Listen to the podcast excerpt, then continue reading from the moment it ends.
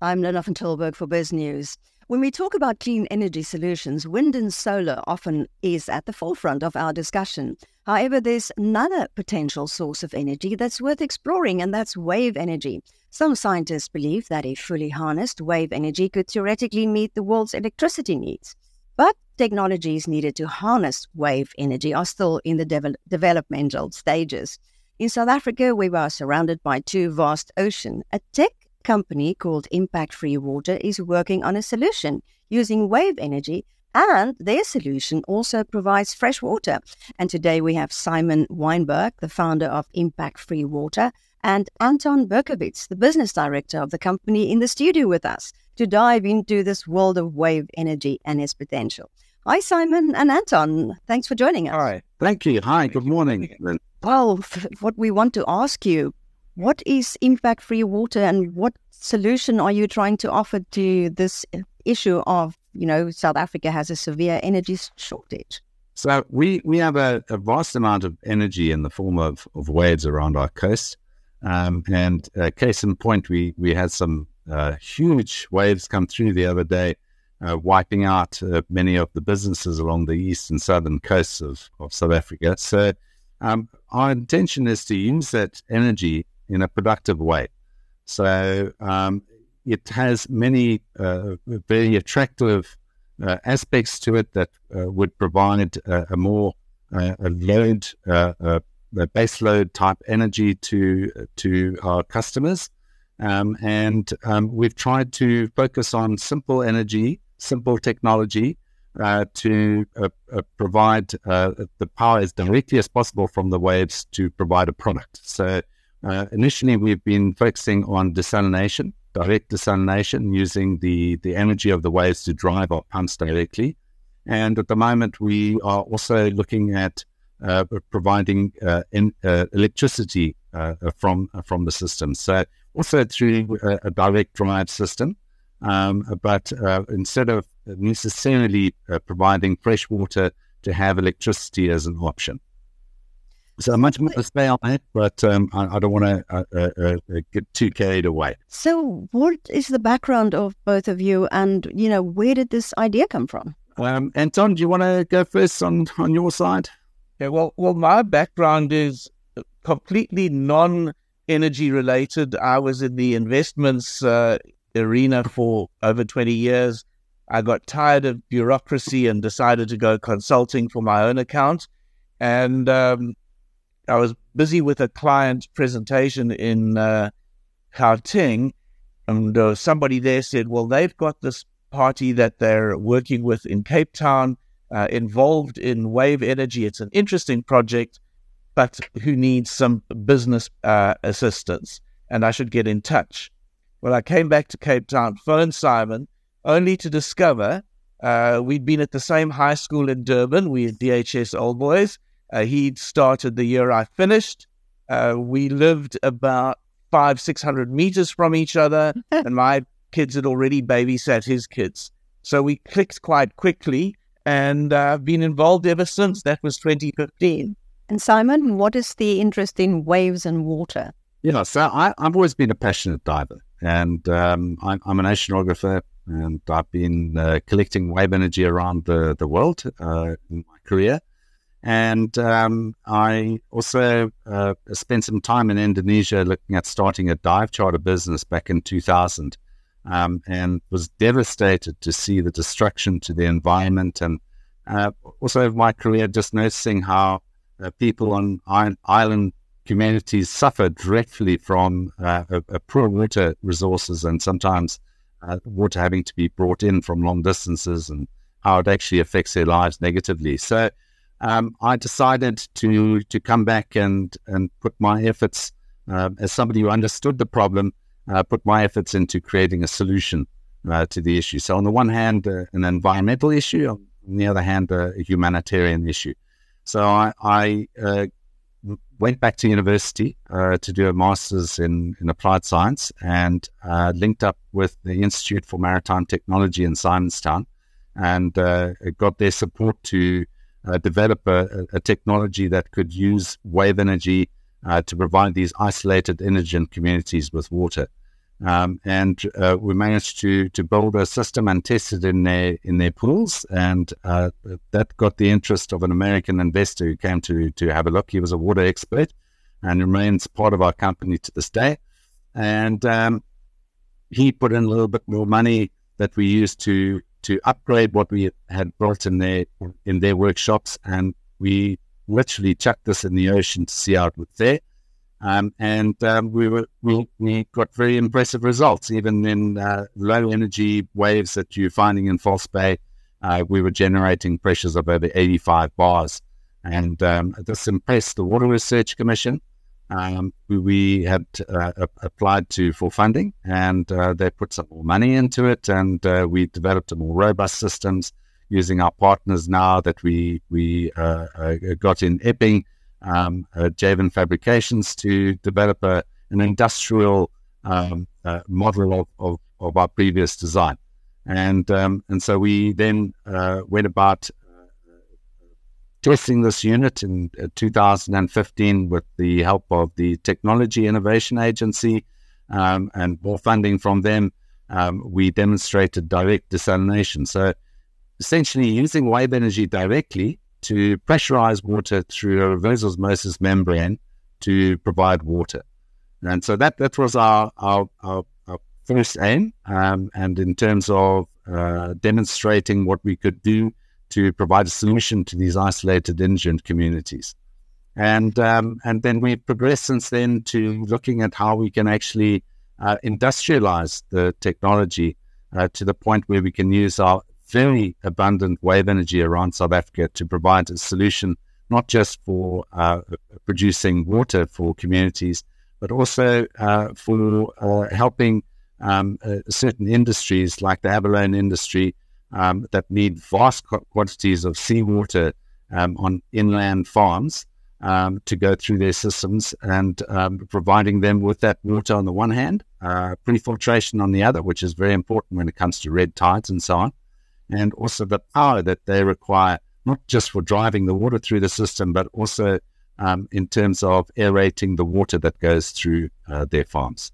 So that's that's where we're at at the moment. We we we're actually busy with um, uh, the the third iteration of our technology, and I'm quite excited to to get the system and the water in the next couple of months. I'm trying to picture what it, what this looks like. So does it sit on the seabed out from the coast? it's essentially uh, it it uh, it does uh, it, it's fixed to the seabed, and um, the, the the previous system was tethered uh, to a, a, buoy on the surface, uh, a weighted buoy, and uh, was capturing the the vertical and orbital motions of the waves.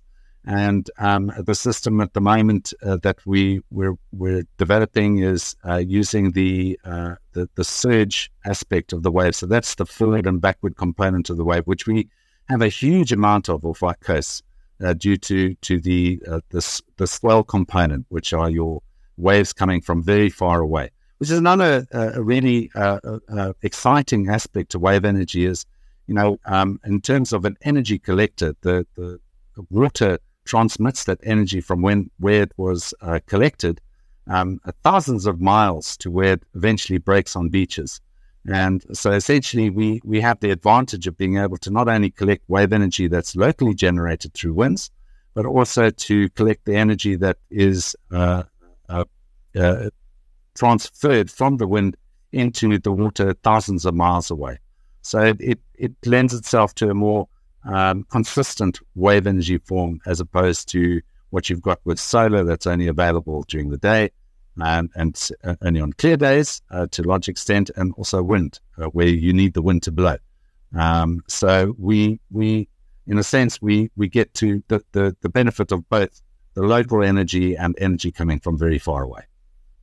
Well, you said you are in your third iteration, so let's look at the business model. You said initially you had a American backer. Um, maybe this question to Anton or Simon. Um, where are you in developing it, IP, etc.? So we did uh, patent the second iteration, um, but we, for our ta- current target market, uh, we think the new iteration is is going to be a, a more viable commercial alternative. So um, we're looking to finalize this one and then go to market. We've had a lot of interest from the abalone industry. Uh, we've had some interest from uh, commercial industry along the coast.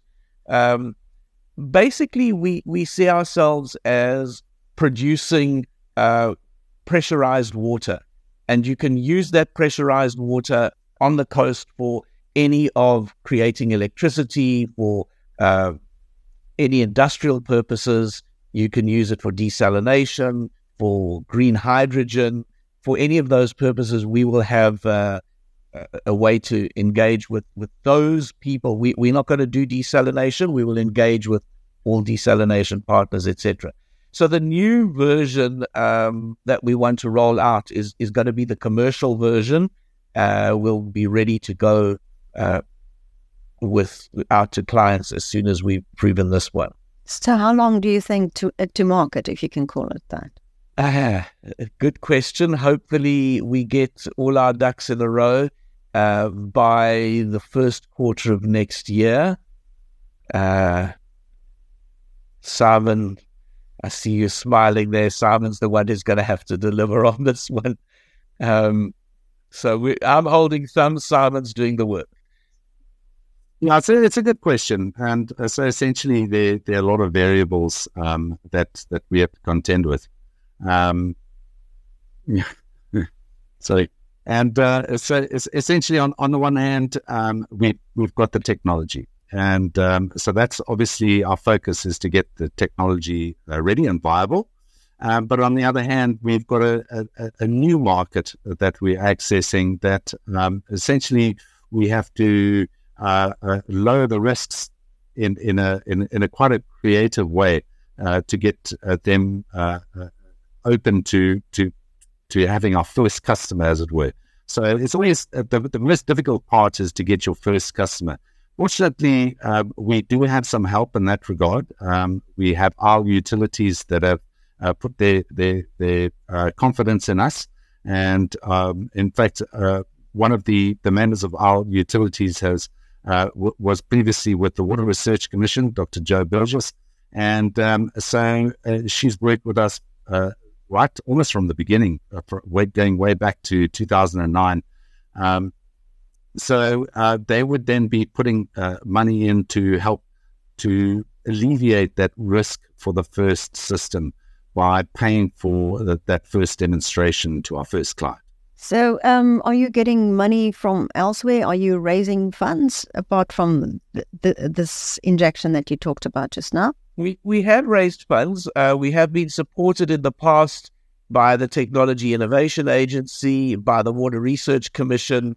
Um, but interestingly enough, uh, the funding and the appetite for this type of project seems to be far less in South Africa than in, in other parts of the world. Um, we joke actually because in, in places like uh, Europe and, and Australia, they've put a lot of money into wave energy and they've produced big systems. We believe our system is going to be more commercially viable because we've had to make it more cost efficient because we haven't had the money to do otherwise. Oh, that's interesting. So I wanted to ask, how does your um, product compare to what's out in the market? We're targeting uh, the ability to produce uh, energy, electricity is, is probably a good measure um, at equivalent rates to the other renewable energies. Remembering, of course, that we're producing during peak load where they don't always. So, um, when when you consider the cost of putting electricity into the grid, you've got to look at it uh, 24 7 effectively and look at your average cost in that way and the cost of storage and all the other costs that come with putting in a wind or a solar solution, which we don't really need, or certainly not to the same extent that it's needed for these other solutions. So when you take everything into account, though, the fact that we are 24 7, um, sometimes a bit more, sometimes a bit less, um, then I think we're certainly aiming to compete cost wise. And then if you want to use the water as well, if you're a, an abalone farm and you're using the power and the water, then you're getting two for the price of one. And would most people not desalinate? Would most companies use the water, the, salt water, not the not desalinate the water? Well, my guess is that they would want some form of uh, desalination, but not to potable water standards. Uh, you may need to take out a certain amount of the salts and the like, but um, it certainly doesn't have to go to the extent that you do for, for drinking water. Simon, what else? What what were the obstacles in developing this product? Yeah, um, so I I think developing it in South Africa has been a challenge just in respect of funding.